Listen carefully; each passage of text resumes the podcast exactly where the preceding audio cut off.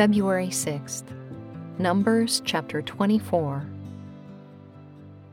When Balaam saw that it pleased the Lord to bless Israel, he did not go, as at other times, to look for omens, but set his face toward the wilderness. And Balaam lifted up his eyes and saw Israel camping tribe by tribe. And the Spirit of God came upon him, and he took up his discourse and said, The oracle of Balaam the son of Beor, the oracle of the man whose eye is opened, the oracle of him who hears the words of God, who sees the vision of the Almighty, falling down with his eyes uncovered. How lovely are your tents, O Jacob, your encampments, O Israel, like palm groves that stretch afar, like gardens beside a river, like aloes that the Lord has planted, like cedar trees beside the waters. Water shall flow from his buckets, and his seed shall be in many waters. His king shall be higher than Agag, and his kingdom shall be exalted. God brings him out of Egypt, and is for him like the horns of the wild ox. He shall eat up the nations, his adversaries, and shall break their bones in pieces, and pierce them through with his arrows. He crouched, he lay down like a lion, and like a lioness. Who will rouse him up? Blessed are those who bless you, and cursed are those who curse you. And Balak's anger was kindled against Balaam, and he struck his hands together. And Balak said to Balaam, I called you to curse my enemies, and behold, you have blessed them these three times. Therefore now flee to your own place. I said, I will certainly honour you, but the Lord has held you back from honour. And Balaam said to Balak, Did I not tell your messengers whom you sent to me? If Balak should give me his house full of silver and gold, I would not be able to go beyond the word of the Lord, to do either good or bad of my own will. What the Lord speaks, that will I speak. And now behold, I am going to my people. Come, I will let you know what this people will do to your people in the latter days.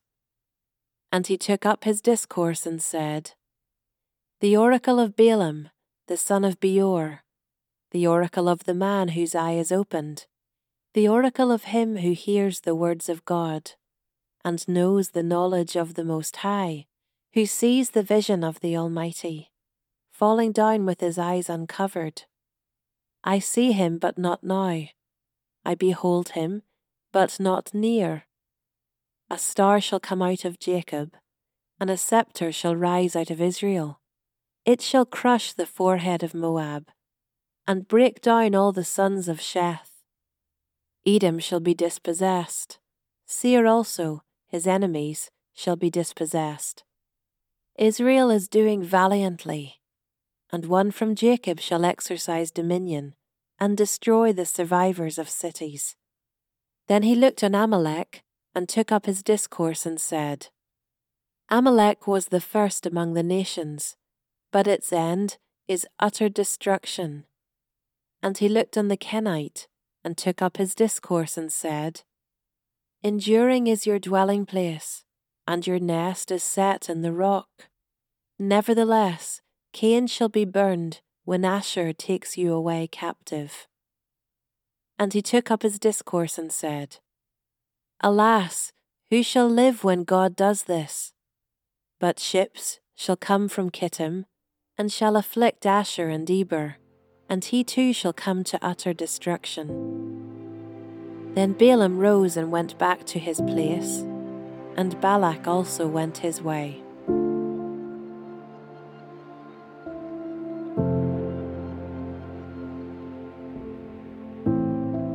If God is for us, Kristie Anyabwile.